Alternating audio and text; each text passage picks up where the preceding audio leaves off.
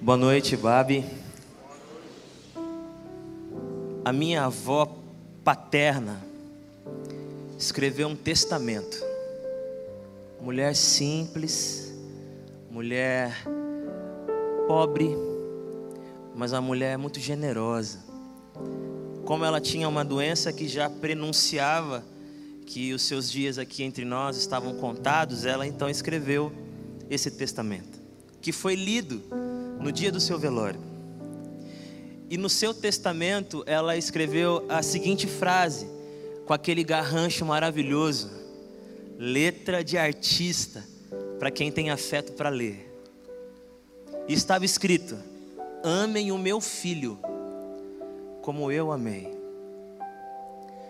Meu tio, por parte de pai, ele era uma pessoa maravilhosa, um homem dedicado às escrituras, alguém que viveu a comunidade, mas em algum momento seu percurso esbarrou com a bebida, acabou se tornando alcoólatra e deu muito trabalho para minha avó. E quando a minha avó percebeu que os seus dias estavam acabando aqui, ela deixou para nós de herança o meu tio. E ela disse: Amem o meu filho como eu amei. E eu me lembro que quando eu li a carta, o testamento da minha avó, me veio à mente o jeito que a minha avó amava o meu tio. Eu amava o meu tio. Eu visitava ele de vez em quando.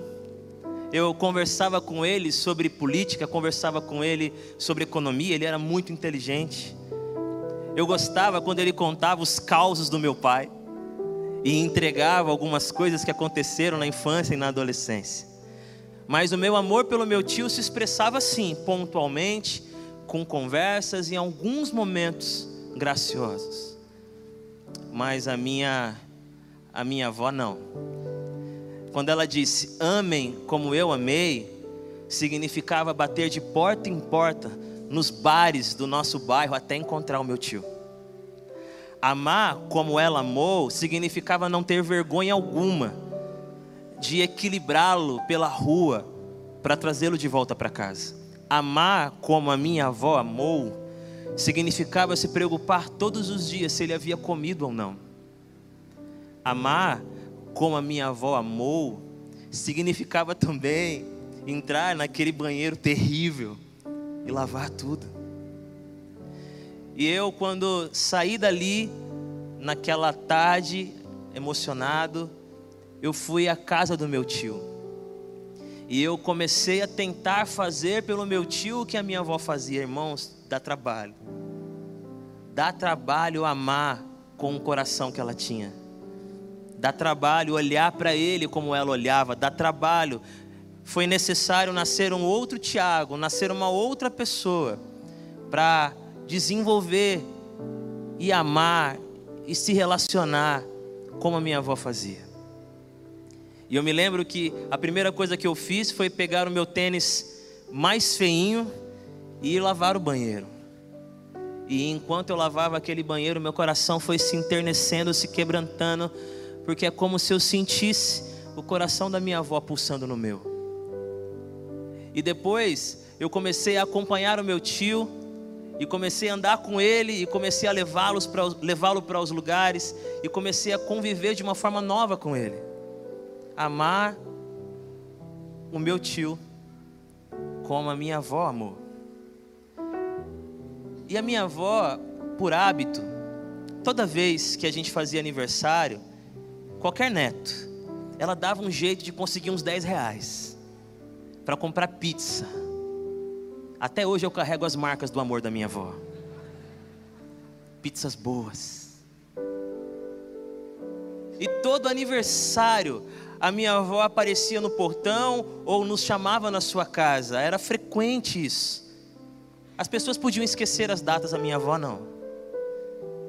E naquele mês, e naquele ano, na verdade, que eu comecei a tentar amar o meu tio como a minha avó o amava, no meu aniversário, dia 7 de outubro, alguém bate no portão e quando eu vou lá é o meu tio, que nunca se lembrou do meu aniversário. carregando um cartão parecido com o que a minha avó escrevia. Mas ele não me deu pizza.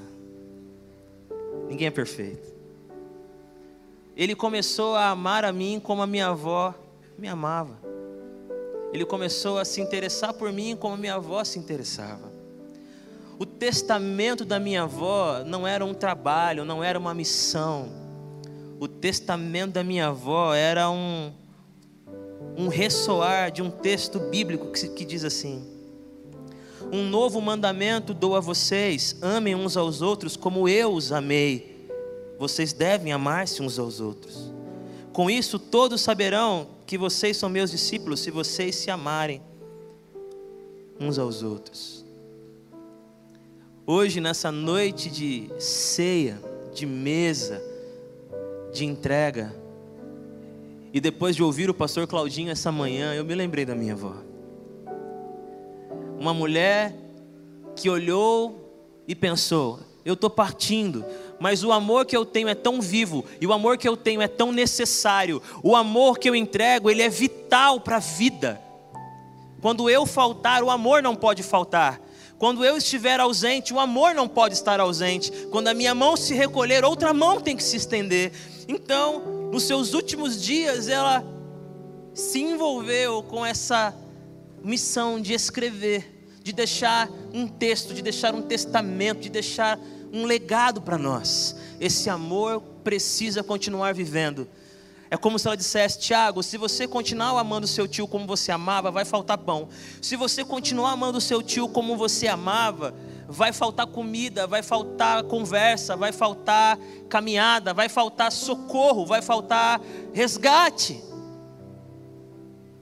O que Jesus talvez estava dizendo aos seus discípulos é: Eu irei me ausentar é verdade que o Espírito virá sobre vocês.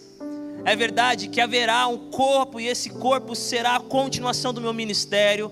Mas vocês irão se relacionar comigo de uma outra maneira. Eu estou indo para o Pai. Eu gosto muito quando o autor de João, ou João, o autor do Evangelho, diz assim: ele sabia que estava deixando o mundo e que estava indo para o Pai. Ou quando mais à frente ele diz: ele sabia que veio de Deus e voltava para Deus. Jesus, na sua condição humana, na sua encarnação, ele entendia que havia um tempo e o tempo dele estava chegando. Mas ele precisava lembrar aos seus discípulos: o amor precisa permanecer frutificando entre vocês, porque ele é vital. Ele é vital. E aí, eu fui percorrendo João peguei algumas poucas frases para compartilhar com vocês. Quais foram as maneiras que Jesus amou os seus discípulos? Quais foram as formas que ele manifestou esse afeto que marcou tanto a vida deles? Uma primeira frase é essa: O que vocês querem? Dois discípulos de João Batista estavam sempre perto dele e numa dessas vezes, Jesus passou e eles escutaram João Batista dizendo que ele era o cordeiro, apontando que ele é aquele que havia de vir. E os seus discípulos de João começaram a seguir a Jesus. E quando Jesus percebe que tem alguém no seu encalço, alguém perto, ele se aproxima e diz assim: O que vocês querem? O que vocês desejam? Por que vocês estão andando tão perto de mim? Me falem sobre vocês, abram o coração, vamos conversar. A primeira maneira de Jesus demonstrar amor aos seus discípulos é abrir espaço para que eles falem sobre si. Um jeito que a gente pode nos amar é talvez perguntar: o que você quer? Nós estamos sentados tão próximos nesse auditório nós nos encontramos aqui no estacionamento, mas me fala um pouco do que você sonha, do que você deseja. Esse jeito de amar é trazer a vida do outro para o seu coração, é dizer que o que ele pensa, que o que ele sente, que o que ele vive é importante. Você não quer apenas pés ao lado do seu, você não quer apenas corpos esbarrando em você, você quer conhecer vida. Isso é um jeito lindo de amar. Quando Jesus pergunta o que vocês querem, o que vocês desejam, o que vocês sonham, o que vai no coração de vocês, por que estão tão perto, por que estão vindo atrás de mim, o que vocês estão procurando. Isso é um jeito lindo de amar. Amem-se assim. Olhem uns para os outros e tentem descobrir o que vai nessa alma, o que vai nessa agenda, o que vai nesse coração. E eles respondem. Eles dizem assim: Senhor, aonde você está hospedado? E a resposta do mestre é linda. Ele diz assim: Venham e verão. É como você dizer para alguém: o que você precisa não é uma resposta, é de uma companhia. Vem. O que você precisa não é de uma oração forte, é de um parceiro. O que você precisa não é apenas de um ensinamento lindo, é de mão dada. Vem, vem caminhar comigo e você vai ver. Eu quero ouvir seu coração e eu quero que você conheça o meu. Eu quero que você veja quem eu sou enquanto eu caminho. Esse é um jeito lindo de amar. Amem uns aos outros assim. Colocando no seu coração e no seu rosto essa pergunta: o que você quer? Ah, essa pergunta pode desmontar alguém. Essa pergunta pode surpreender alguém. Essa pergunta pode ressuscitar alguém. Essa pergunta pode trazer alguém para perto, para caminhar com você e ver o que você tem visto. A segunda frase que lendo João, essa que eu disse está João capítulo 1, verso 38, 39. A outra frase que eu lembrei, pastor Claudinho, foi o versículo 42. E o levou a Jesus. Pedro foi levado a Jesus. Jesus olhou para ele e disse: Você é Simão, filho de João, será chamado Cefas, que traduzido é Pedro. Amar, Tiago além de perguntar o que você está vivendo, o que você quer, o que você sonha, além de oferecer mais do que uma resposta, mas uma companhia, uma jornada, aonde nós vamos nos descobrindo, nos conhecendo, saindo da defensiva, mudando o nome por apelidos, descobrindo quais são as nossas preferências, trocando ideias sobre as coisas mais normais e lindas da vida. Também é incrível quando nós aprendemos com Jesus a oferecer esperança sobre quem nós podemos ser. Jesus olha para Pedro e diz assim: Você é Simão. Você é Simão. Você é o resultado das suas escolhas. Você é o produto do seu meio. Você é uma, uma sequência de experiências. Você é fruto dos seus traumas e alegrias. Você tem marcas. Mas, Simão, você pode se tornar outro. Você pode ser Pedro você pode ser outra pessoa sem deixar de ser você. Amar é despertar no coração da pessoa com quem nós estamos convivendo a chama de um outro mundo, de, uma, de um outro som, de algo que vai além dos nossos limites e das nossas demarcações. Isso é amor. Amem-se um, amem uns aos outros ao ponto de um Simão acreditar que pode ser Pedro de um Simão acreditar que pode ser mais do que já foi até aqui, sem deixar de ser o que é na verdade, encontrando verdadeiras identidades. Jesus amou assim, amou chamando pelo nome e dando o nome pelo qual seria chamado. Olhou descobrindo a realidade. Esse texto diz assim, no capítulo 13: que Jesus amou, amou aqueles que estavam no mundo. Padre Antônio Vieira, em um dos seus comentários, das suas homilias, ele diz assim: Não é óbvio que eles estavam no mundo? Por que dizer amou aqueles que estavam no mundo? E ele diz: É porque a gente ama aqueles que estão na imaginação, a gente ama idealizações, a, a gente ama projeções, elaborações a gente chama expectativas, a gente chama mentiras, a gente chama farsas, a gente ama alguma coisa bonita que a gente fabricou. Jesus, não, eu sei quem vocês são, eu amo vocês do jeito que vocês são, andando como andam, falando como falam, sendo quem são, mas vocês podem ser mais. Mas para ser mais, não finjam ser mais, porque fingindo ser mais são menos, muito menos. Amar uns aos outros até que Simão se torne Pedro. Acredite que pode ser Pedro. Mas o texto vai escorrendo e um outro encontro maravilhoso é quando Felipe leva Jesus até Natanael. E olha a frase que ele diz para Natanael, ainda no capítulo 1. Perguntou Natanael: De onde me conheces? Que frase, que pergunta.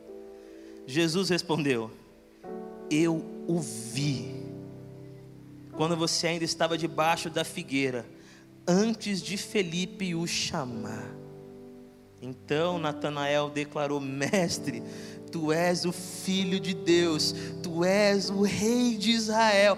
Eu não sei o que ele estava fazendo debaixo da figueira, porque se Jesus dissesse isso para mim, Tiago, eu te vi debaixo da figueira. Eu dizia assim: oh, que figueira, que figueira essa frase não tem sentido para mim, não me toca, mas a Natanael estremeceu seu corpo, dilatou seus olhos, suou sua mão, ele me viu.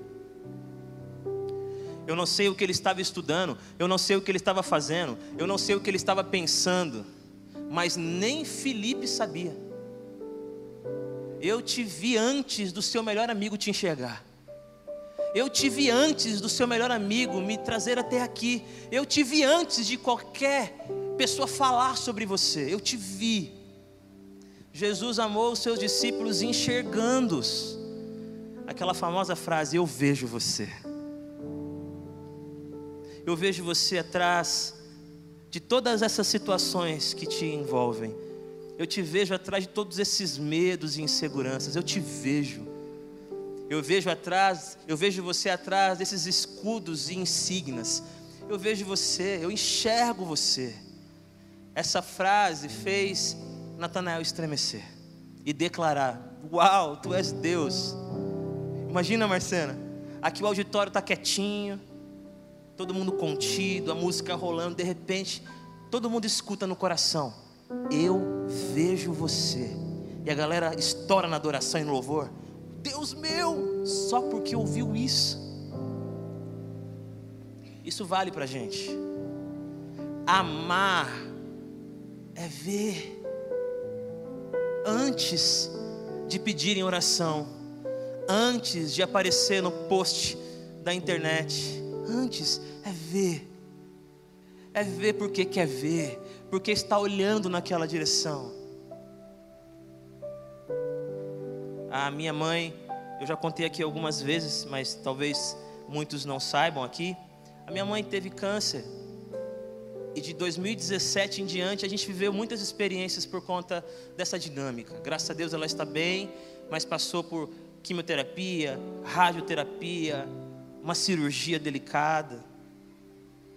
E eu tive sim apoio de muitos amigos, pessoas queridas que mandavam mensagem, que oravam por mim, de longe mais oravam. Mas eu nunca vou esquecer o Necão, Necão, um beijo para você, Necão, Feliz Natal. Eu estava lá no escritório e o Necão mandou mensagem: Grulha, você está por onde? Estou no escritório, trabalhava lá em Suzano. E aí ele falou: Estou indo aí. Chegou de moto, subiu.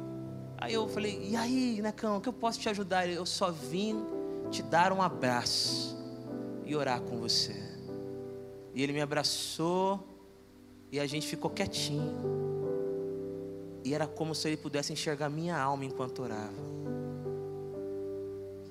Amar um ao outro é ver. Ver até aquele que não quer ser enxergado. Ver aquele que se esconde, cansado de tanto julgamento. Ver aquele que já não aguenta mais a expressão de um rosto condenando ver aquele que já descobriu todas as indiferenças que uma, um rosto pode transmitir, ver e acolher. caminhando para o final. No capítulo 6, uau, tem uma frase de amor que linda. Eles estavam no meio de uma tempestade, as ondas eram gigantescas, o barco mexia, o vento era forte, e Jesus fala uma frase. Que frase? Ele diz assim: Sou eu, não tenham medo. Sou eu. Amar é perguntar o que vocês querem, que vai no seu coração, o que você tem sentido. Amar é se interessar pela biografia do outro, amar é entrelaçar caminhos, amar é abrir espaço para que o outro respire em você. Amar é fazer do filho do outro a sua oração, é fazer da história do outro o seu ministério. O que você quer? É dizer, anda comigo, para a gente se descobrir enquanto estamos juntos. Amar um ao outro, caminhar um com o outro, é dizer para Simão que ele pode ser Pedro. É olhar como as pessoas são, sem perder o brilho de inspirá-las a serem mais. Isso é amor. O amor que constrange. Amem-se uns aos outros ao ponto de ver.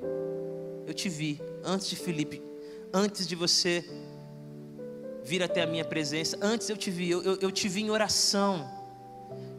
Lembra aquele texto de Ananias, quando Jesus o convoca para procurar Paulo? Lembra disso? E aí Jesus disse assim para ele: Vai lá, porque Paulo teve uma visão. E na visão que ele teve, ele enxergou você. Quando Ananias chega e faz toda aquela aquela hospitalidade fraterna com ele, e ele começa a ver, ele abre os olhos e já sabia quem era Ananias. Porque Jesus fez com que um enxergasse o outro. Atrás dos seus estigmas, atrás dos seus rótulos, havia um coração, um homem, alguém para ser enxergado. Jesus disse: Esse homem está jejuando e orando.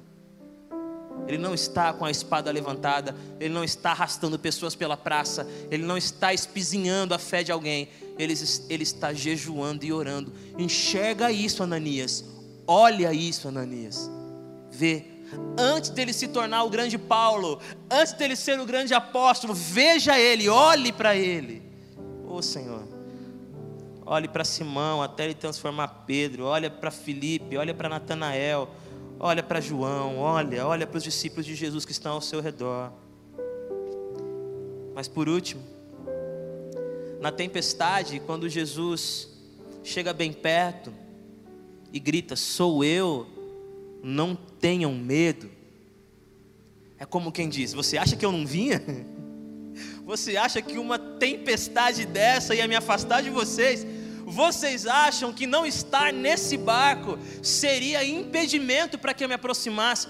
Vocês acharam mesmo que essas ondas poderiam apagar o meu desejo de ter comunhão com vocês?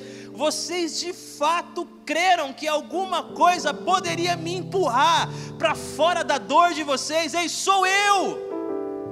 E eu amo vocês, sou eu, Jesus de Nazaré não há onda, não há vento, não há morte, não há espada, não há lança, não há pecado, não há nada que me afaste de você, na sua dor, no seu sofrimento, na sua angústia. Eu sempre vou até você, sou eu.